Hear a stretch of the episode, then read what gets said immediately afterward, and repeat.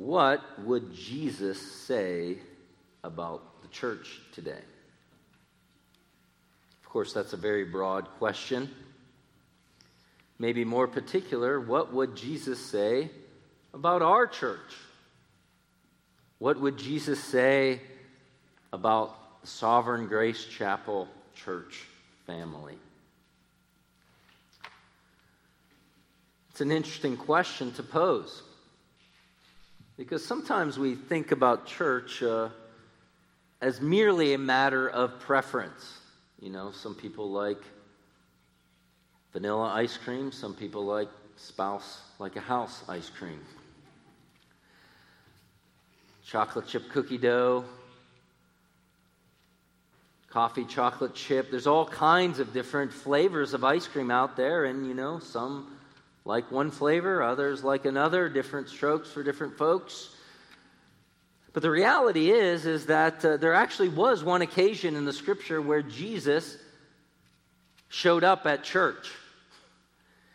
And he gave a report card to different churches. In fact, seven of them. Seven different churches in Revelation chapter 2 and 3 where Jesus shows up and he gives a report card and says, Okay, you're doing okay here, but you stink over here. You're doing well over here, but not so good over here. Fix this, or I will pull your lampstand. I will abandon you.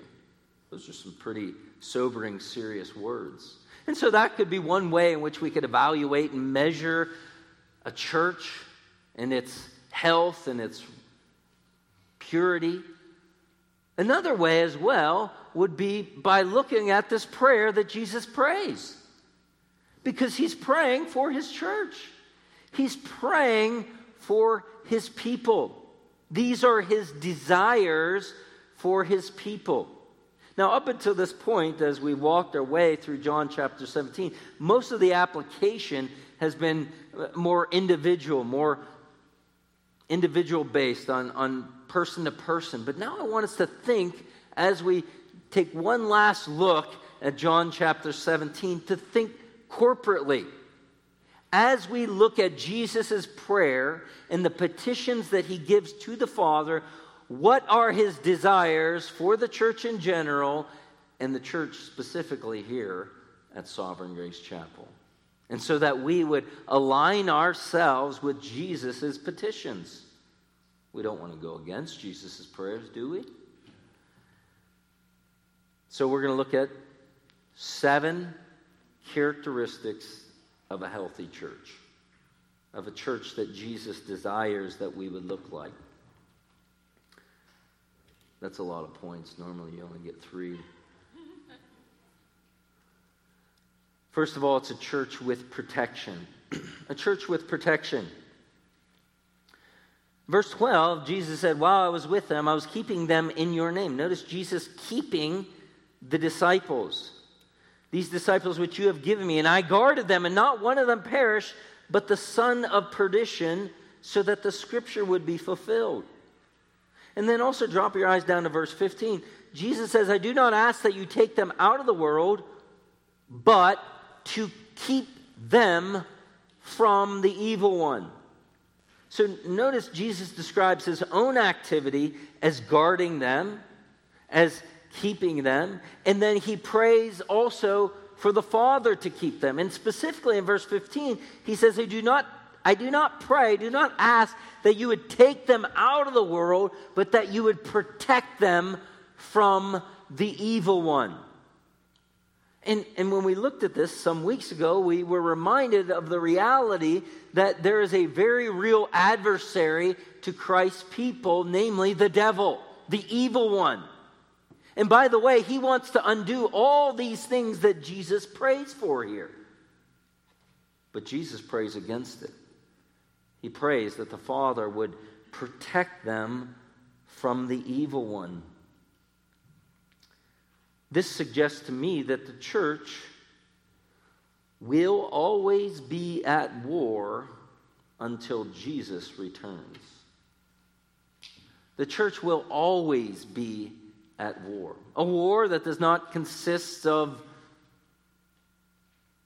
guns and ammo, and bombs, but a war that consists of ideas, truth, persuasion, a war that has to do with unmasking lies of the devil that are in this world and seek to infiltrate the church.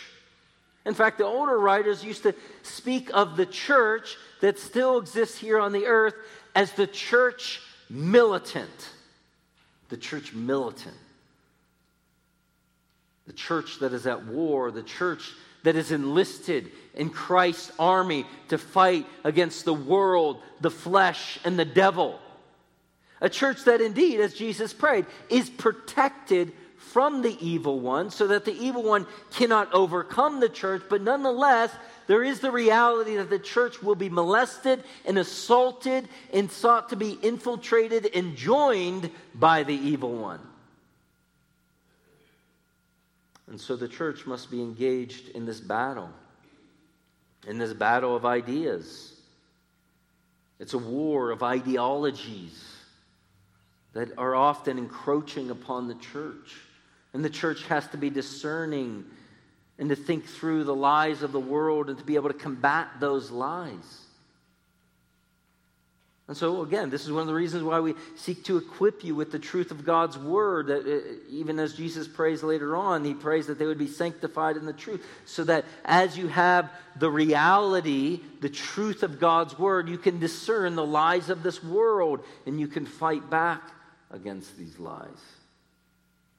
So, the first characteristics of, of the church is this is a church with protection as it engages in the war. And by the way, this protection liberates us to fight in the war.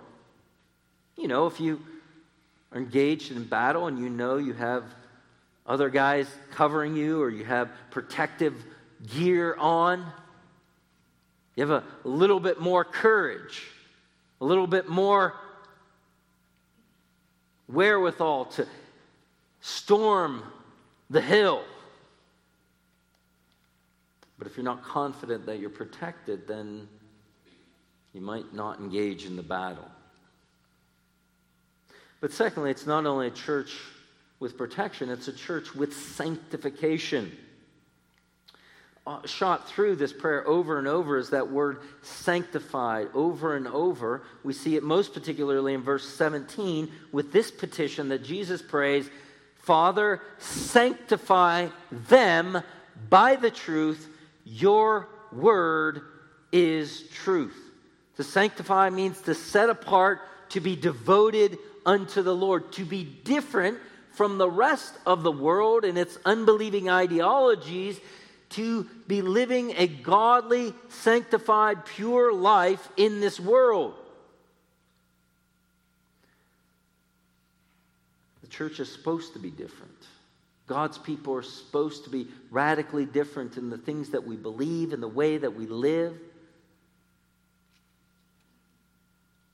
But tragically, so often, the beliefs and practices of the world around us infiltrate the church.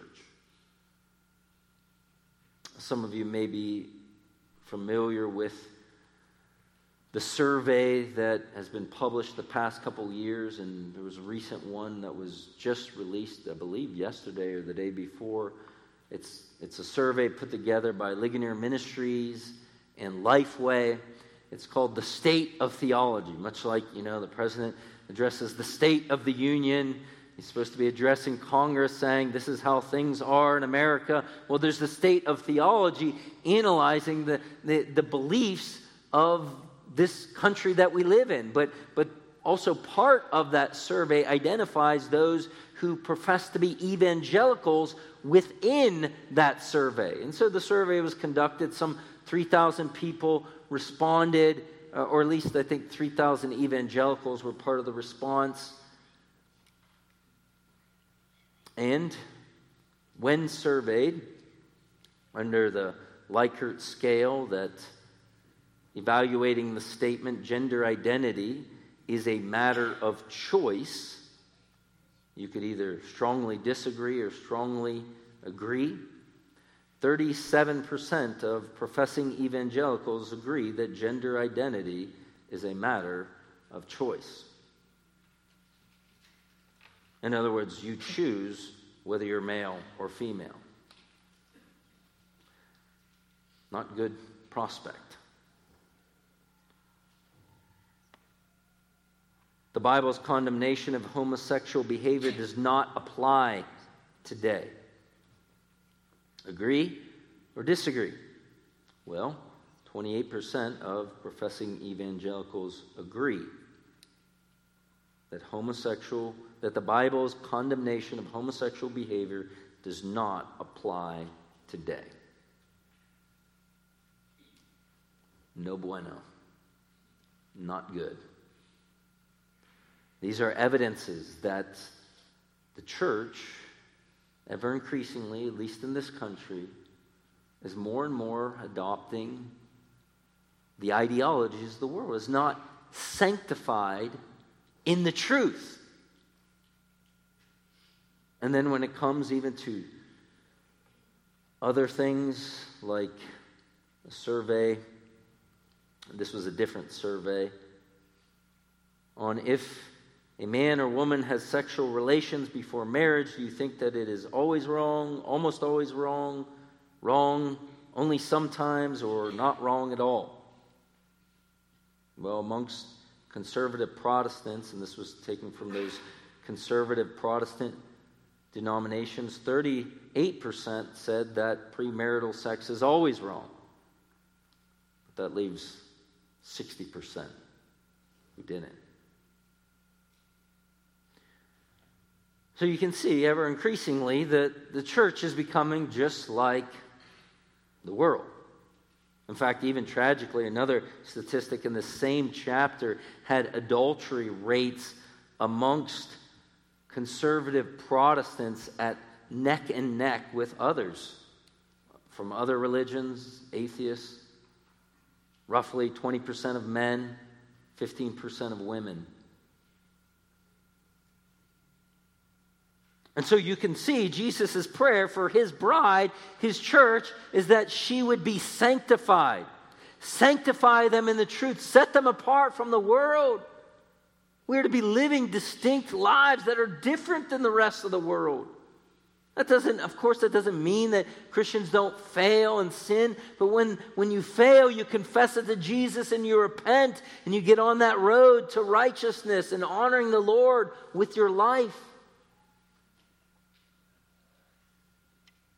No wonder that when Jesus speaks to one of the churches in Revelation 2:20 he indicts her when he says, "But I have this against you, that you tolerate the woman Jezebel who calls herself a prophetess, and she teaches and leads my bondservants astray so that they may commit acts of sexual immorality and eat things sacrificed to idols."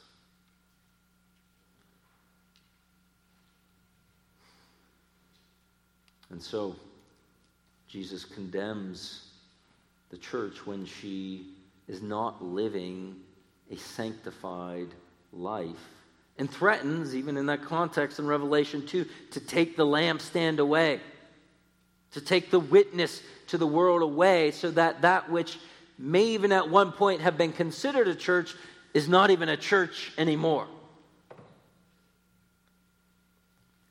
And so, this is a clarion call as we see Jesus' prayer here for his people, for us here as this local manifestation of Christ's church to be living different lives, lives that are governed by God's word, lives that are consistent and yielding to the lordship of Christ. To be putting off sin and putting off righteousness. This is one of the reasons why Jesus gives a process by which to restore someone who says Jesus is Lord with their lips, but they're living radically different in their life. He lays it out in Matthew chapter 18. If your brother sins, go and show him his fault in private. If he listens to you, you've won him over. You're to win him back, win her back. But, second step, if he does not listen to you, take one or two more with you. so that by the mouth of two or three witnesses every fact may be confirmed. But if they're still refusing, if they're still obstinate, he says, if they refuse to listen to them, tell it to the church.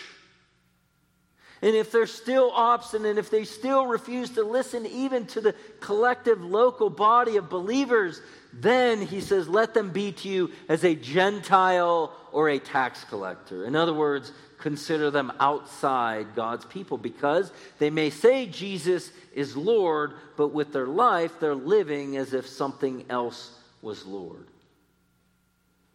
They're not living sanctified, set apart. So, the first characteristic is a church with protection. Secondly, a church with sanctification. Thirdly, a church with truth conviction. Verse 17, same verse. Sanctify them by what? What's the means? By the truth. And just in case you're not clear what that truth is, if, it, if you think, well, truth is just what I feel it to believe, it's my truth. No. Jesus is very clear. The standard of truth is what? The Word. Your Word is truth. Truth with a capital T. It is the standard by which we know all that we know about God, all that we know about man, all that we know about sin and problems and sufferings in this world. God's revelation to us is truth. And so God's people are to be a people, as been, has been said throughout church history, we are a people of the book. We are a people of the book, namely the Bible. Historically, even I mentioned the term evangelical in, in regards to the survey. Historically, the term evangelical, since the time of the Protestant Reformation, basically meant you were a, a Jesus Christian and a Bible Christian. You believe that Jesus is the only way to heaven. We're justified by faith alone in Christ alone for the glory of God alone and you're a Bible Christian, you believe that the Bible is the only infallible authority given to us. Pretty simple definition. Unfortunately, the term as it's used today smuggles in all kinds of stuff. Well, back to the state of theology. That survey conducted by Ligonier and Lifeway Research it's kind of depressing, but I think it's important for us to think about so that we don't go this route. When given the statement, religious belief is a matter of personal opinion, it is not about objective truth. Strongly disagree, strongly agree. 38% of evangelicals agree that religious belief is a matter of personal opinion, it's not about objective truth. You believe that, you've just gutted the Bible of all authorities. No wonder that you can you can take the Bible like people do at, you know, the old country buffet. I'll have this. No, I don't want this. I'll take this over here. No, not this. No, you're not allowed to. It's truth.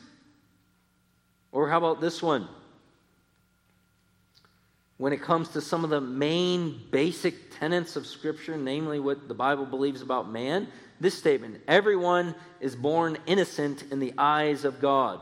65% of evangelicals agree with that statement.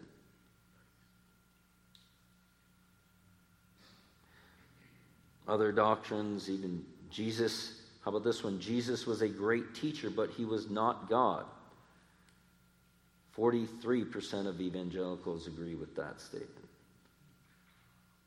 Again, what is that telling us? At least the term that has been historically used as evangelical, people who claim they're evangelical are not evangelical. But nonetheless, it again is highlighting the reality that Christ's prayer for his church is that we would be a people sanctified in the truth. We would have truth convictions, that, that we would soak our beliefs deep into the soils of Scripture, that we would not be tossed to and fro by every wind and wave of doctrine.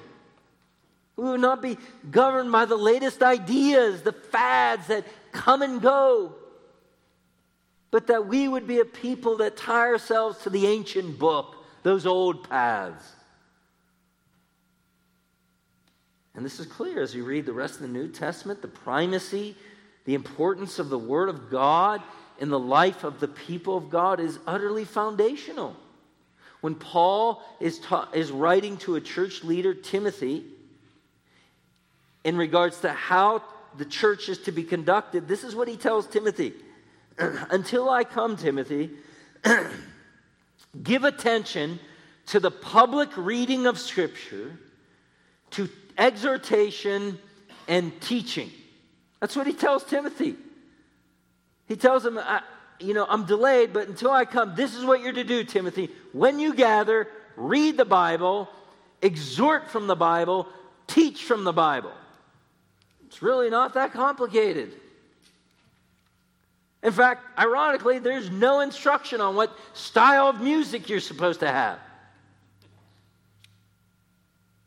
But it does say when you gather, the voice of God must be heard amongst the people of God. And as the messenger of God, that messenger is to read the Bible, to exhort from the Bible, and to teach from the Bible. That's to be the authority. Similarly, in 2 Timothy chapter 3 and verse 16, 17, a familiar verse, Paul says, All scripture is given by inspiration of God and is profitable for doctrine, for reproof, for correction and righteousness, so that the man of God may be equipped thoroughly, uh, may, be, may be complete, thoroughly equipped for every good work. And then sometimes we, because there's a chapter division, we, we, we divorce it from what comes next. But what comes next is an admonition to Timothy. In verse 1 of chapter 4, I solemnly charge you in the presence of God and of Christ Jesus who is judge of the living and the dead, and by his appearing and his kingdom. I mean, if you stop there, wow, like whatever he's going to say next, it is dead serious, right? It is blood earnest. In the presence of God and of Christ Jesus, who is judge of the living and the dead, by his appearing and by his kingdom. Verse 2, the imperative it's an aorist imperative. It commands the sense of urgency. Preach the word. Be ready in season, and out of season. Reprove, rebuke, exhort with great patience and instruction. Again, the, the exhortation to Timothy as one of the leaders in Christ's church is to declare the message of God from Scripture. This profitable scripture. This scripture that is profitable for doctrine, reproof, correction, training in righteousness. This is to be the voice of God amongst the people of God. Martin Luther, the German reformer, he called the church the moot house. It's German for the mouth house. The point was this is where God speaks. He speaks to us from His Word. And so, this is why Jesus prays for His people Father, sanctify them in the truth. Your Word is truth. Your people need to be a people of the book, soaking their soils deeply in the Scriptures, drawing their convictions, their beliefs from the Scriptures as the authority And I know that's, you're not here because of my charming personality. Despite the reality, we had a fantastic barbecue yesterday. You're not here for the food, but you're here for the food of God's Word. But we need to keep this the main thing. This is why Jesus, when, when he's, again, writing to the churches, commendations, condemnations, He speaks to the church in Ephesus. He, he says, I know your deeds and your toil and your perseverance, and that you cannot tolerate evil men. You put to test those who call themselves apostles, and they are not, and you have found them to be false. In other words, he commends the church in Ephesus for being a discerning church, to being a church that discerned the ideas and beliefs of people who claimed to be bringing the message of the apostles, and they fundamentally rejected them. They said, Out of here, we will not hear it. Now, in our church culture today, oh, that's so unloving, right? That's, that's what you hear, right? But Jesus says, Well done, guys. You spit their ideas out. And then he continues to commend this church. In verse 6, he says, Yet this you do have. You hate the deeds of the Nicolaitans, which I also hate. You hate what these guys do over here. The, the, com- the commendation of the church in Ephesus, they were a discerning church. They were a church that in many ways was sanctified by the truth.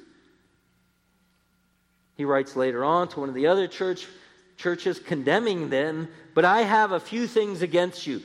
Because you have there some who hold to the teachings of Balaam, who kept teaching Balak to put a stumbling block before the sons of Israel, to eat things sacrificed to idol, and to commit acts of sexual immorality. So you have some who, in the same way, hold to the teaching of the Nicolaitans. So he condemns another church for not being discerning, for just letting this teaching come in the church for not having and holding to the standard of God's truth as the instrument to discern other ideas and beliefs.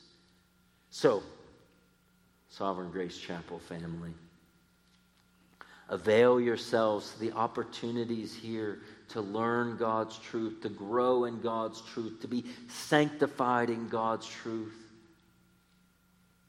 And if there's any drifting apart from God's truth,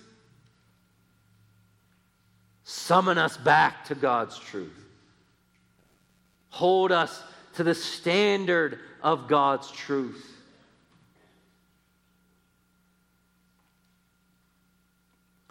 So, first three characteristics a church with protection, a church with sanctification, a church with true convictions.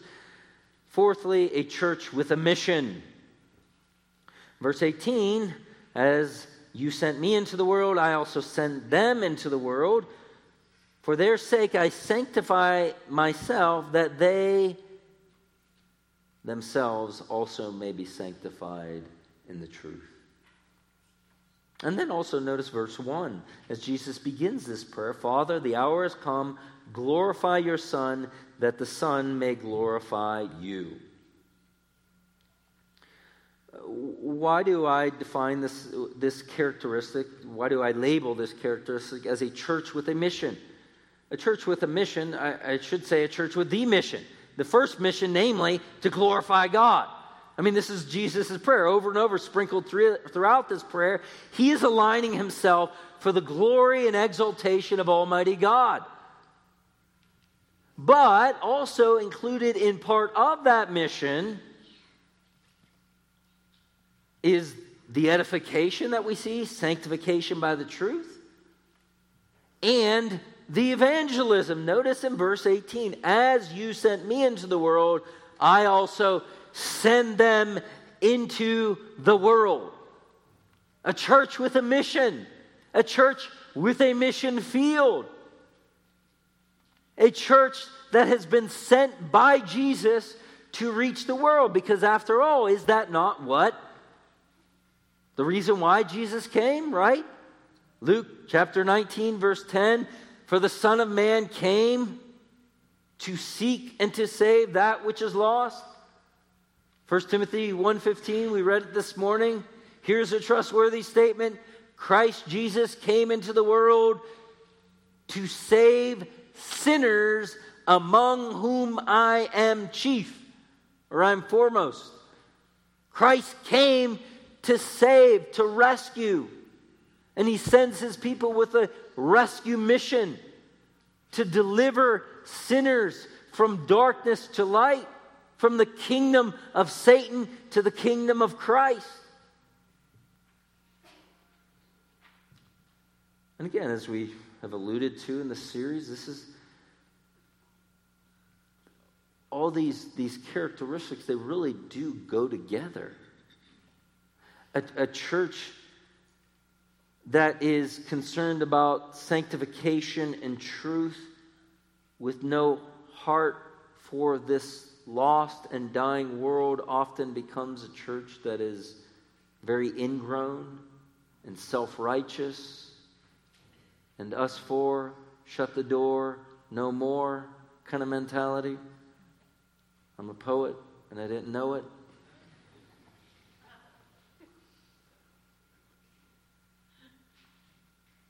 But the church must have the same kind of heart that Jesus has for lost people.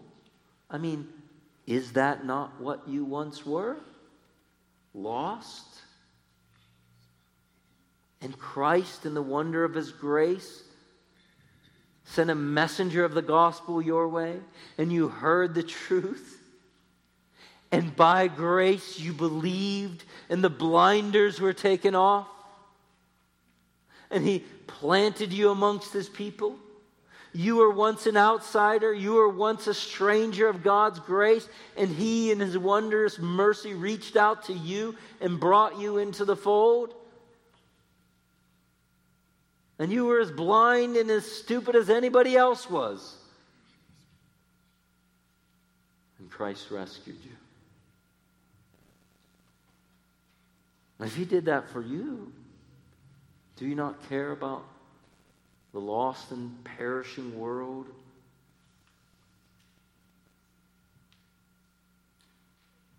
Do you not have a heart for those who, were they to die right now outside of Christ, they would be under the hand of God's judgment forever and ever? This is our mission. And of course, there may be, to be sure, there are some in this room who are, you're part of our mission. We want you to come to Jesus. We want you to see the weight of your sin before a holy God, that you have offended him, and that the sentence of death is over you. God's judgment hangs over your head. And God is so, so kind that he sent his only son to die upon that Roman cross and to rise from the dead. And that he gives this offer of forgiveness of sin, this offer of salvation to you, even here this morning. But you must repent and believe. You must repent. That means to turn from your rebellions and turn back towards the Lord Jesus, to take him as your king and also to trust in Him as your priest, as the one who died on your behalf. So, friend, if, if you've not yet responded to that message, respond this morning. You can do it now. You can do it from your seat. Turn to Christ. You don't know when you're going to die. We do not want you to die and wake up in hell. There is a Savior who saves people from hell. Turn to Him. And also for those who have responded to that message, to you who are part of the Sovereign Grace Chapel family, we must never grow cold to the reality that we are here with a mission. It is indeed the one thing you cannot do in heaven. You cannot speak the gospel to a perishing soul in heaven. But you can here. While there's still time. So, friend, align yourself with this great mission. Take advantage of the opportunities that you have with your friends, your neighbors be a part of, uh, of attempts that we try to do to reach out to the community around us, whether it's through the trunk or treat or, or community picnic or, or whatever. Throw your shoulder behind those efforts to reach the world around us.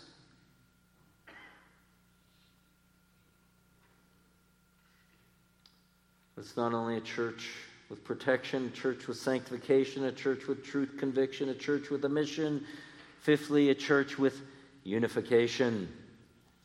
A unified church. Verse 20, Jesus prays, I do not ask on behalf of these alone, but for those who also uh, who also who believe in me through their word, that they may all be one, even as you, Father, are in me and I in you. That they may be in us, so that the world may believe that you sent me.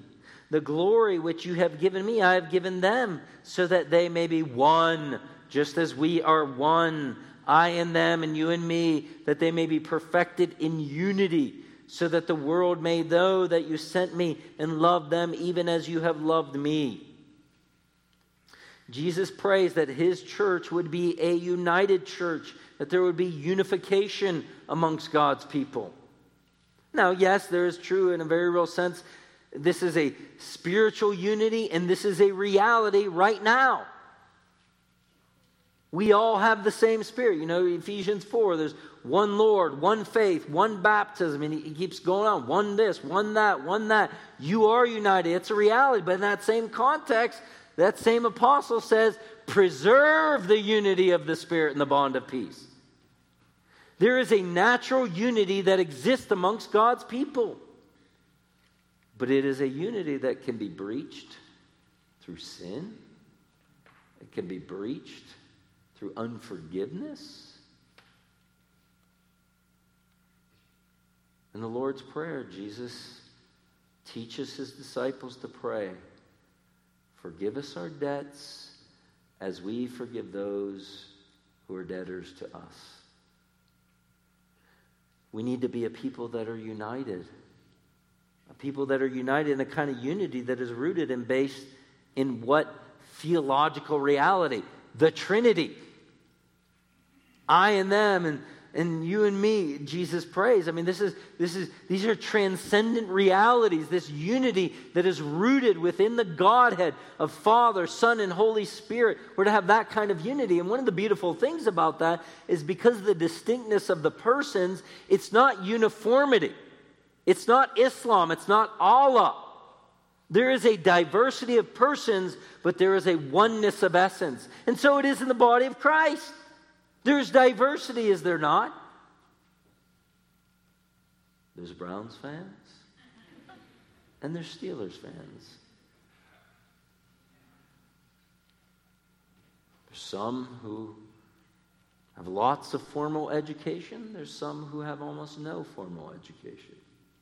Some people who are wealthy, some people not so much. And that's one of the beautiful things about the body of Christ. There's all kinds of diversity, but there's a unity. There's a unity, not uniformity. Uniformity, that's Soviet. There's a unity in the midst of diversity. And again, so again, friends, this is what Jesus prays for. And, and this is so vital with all these other, uh, these other things, these other uh, characteristics of a healthy church here. You know, the church that has deep biblical convictions is going to be a united church.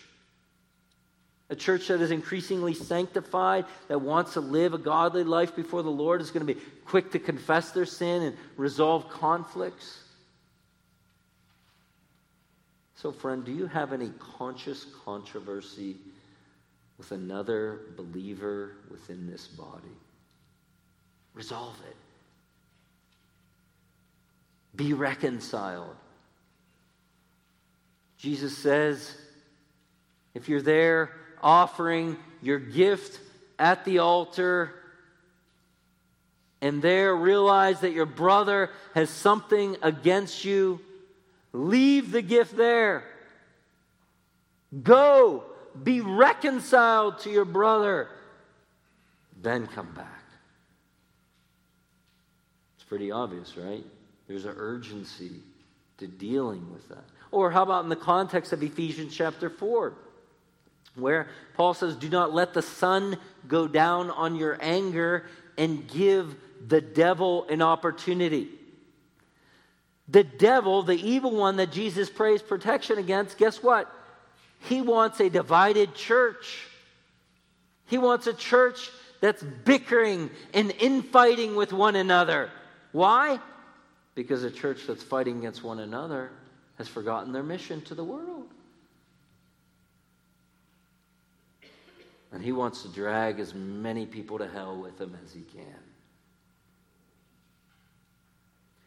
Well, it's a church with protection, it's a church with sanctification, a church with truth convictions, a church with a mission, a church with unification. We've got to keep this ION theme here. It's a church with jubilation. I told you I'm a poet.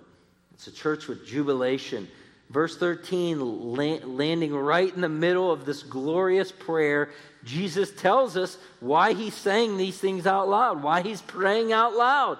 But now I come to you, and these things I speak in the world, so that they may have my joy made full in themselves. He's praying for his people to have full, abundant joy. And if, quite frankly, if we really believe the realities that we find in the Bible, we of all people should be a joyful people. Now, friends, don't misunderstand me. This is not to negate the reality of the sorrows and difficulties that we face in this world as we live in a very dark, sorrow filled world. The reality of sin, brokenness, broken relationships, divorce, death, children who die, parents who have to bury their own children these are grievous things in this world. There is much sorrow. Jesus himself was called a man of sorrows and acquainted with grief. Yet, because we know the realities of who God is, because we know He is a good God, who is governing this universe in such a way that he's working awful, wicked, vile things for his good purposes in this fallen world. And that one day he will incarcerate evil forever and ever in the lake of fire. We can have joy because we know who God is in the midst of this because we know Jesus' prayer for our protection is answered. That he prayed that we would not be taken out of the world, but that we would be protected from the evil one. That we are safe in the arms of Jesus. We are safe in the arms of the Father. The reality the, the, of, of verse 24, where Jesus says, I desire, Father, that they would be with me to see my glory which I had with you. Uh, these realities, again, in the midst of the sorrow, we can have joy. It doesn't negate the sorrow, but it gives us sweetness even in the midst of the bitterness of the pain of this world.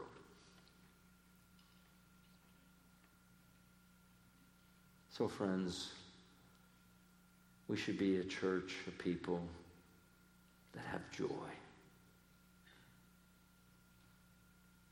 that face the hardships of this world and are able to cling to the promises of God and save in the midst of the pain and the sorrow. God is good.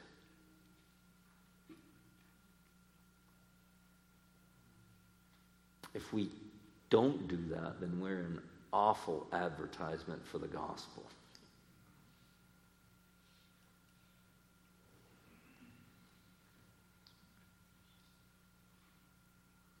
To be sure, there should be a sobriety and a seriousness with Christianity, and even as we gather, But let's not forget about the reality that should have excitement and joy in the Christian life. What a ride. It's a wonderful thing to be a Christian. Well, I did promise you seven. I want to keep my promise. It's a good biblical number. We are to be a church with protection, with sanctification, with biblical conviction. A church with a mission, a church with unification, a church with jubilation, and now lastly, a church with affection, a church with love. Isn't it interesting? That's how Jesus begins this discourse in, in John chapter 13, and this is how he ends it at the end of John chapter 17. He's praying in verse 25, O righteous Father, although the world has known you, has not known you, yet I have known you, and these have known that you sent me, and I have made your name known to them, and I will make it known so that, so that the love with which you love me may be in them and I in them. And Jesus ends this prayer praying that there would be this Trinitarian love amongst God's people. The same kind of love that has existed for all eternity between Father, Son, and Spirit is to be emanating amongst God's people. And friends, this is quite frankly the glue that holds it all together. James Montgomery Boice, he pastored the 10th Presbyterian Church for so many years. A couple decades ago, went to be with the Lord. But he, he points out the importance of love by imagining these other marks of the church without love. For instance, if you take joy and subtract love from it, what do you have? You have hedonism. You have a kind of exuberance in life and its pleasures without the sanctifying joy that's found in a love relationship with the Lord Jesus. If you take sanctification and remove love from it, you get self righteousness. That's what the Pharisees were noted for. You get hypocrisy. What happens when you divorce love from truth? It becomes this kind of bitter, hard truth. I'm right, you're wrong. And just winds up repelling people from Christ. How about mission without love? mission without love is kind of like imperialism.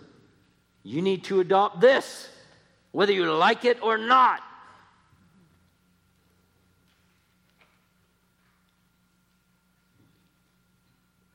And finally, what is unity without love? The answer is tyranny, right? Soviet.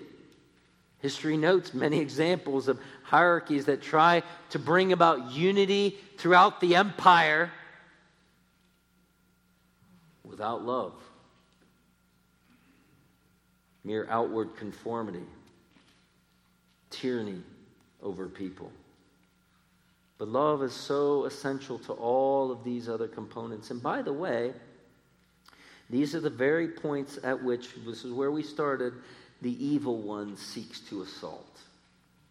He seeks to assault the truth so that God's people are denying God's truth, questioning, doubting the veracity of Scripture. Has God really said? He seeks to assault them at the point of sanctification so that we're not living godly, distinct lives.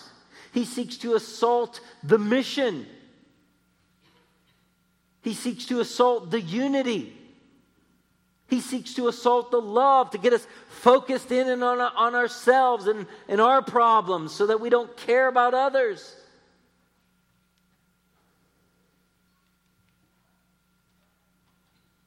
And also, on the contrary, when there is love for God, there's going to be joy. When there's love and devotion for Jesus, there's going to be a passion for holiness and sanctification. When there's love for God's word, there's going to be a commitment to the truth. When there is a love for the world, there's going to be a desire to fulfill the mission that Christ gave us. And when there is love for one another, there's going to be a unity amongst God's people. And so it's no wonder that, as we mentioned, we started with Jesus' report card that he gives to those churches. And the first church that he speaks to, the church in Ephesus, they got some good grades when it came to truth, discernment, but he does give them an F when it came to love. In Revelation 2 4 and 5, Jesus says, But I have this against you. You have left your first love. Therefore, remember from where you have fallen, repent, and do the deeds which you did at first, or else I am coming to you and will remove your lampstand out of its place unless you repent. And so, my friends, may Christ help us as he has prayed these things for his people. And may we align ourselves with this prayer to be a people that would emanate these characteristics of health amongst us. Let's pray.